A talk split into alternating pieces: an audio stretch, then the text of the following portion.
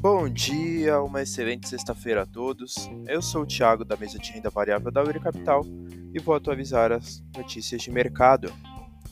No mercado internacional, as bolsas americanas permaneceram fechadas ontem devido ao feriado de ação de graças nos Estados Unidos. O DXY caiu 0,13% e os juros permaneceram estáveis por lá.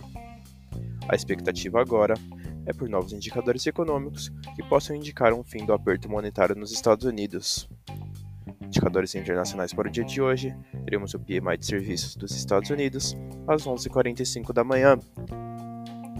No mercado doméstico, o fechamento de ontem, o Ibovespa subiu 0,43%, o Dow Food caiu 0,06% e o D1F27 subiu 0,14%.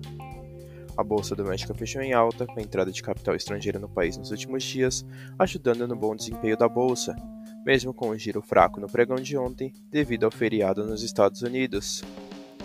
No radar doméstico, manter atenção com as discussões sobre a agenda econômica em Brasília.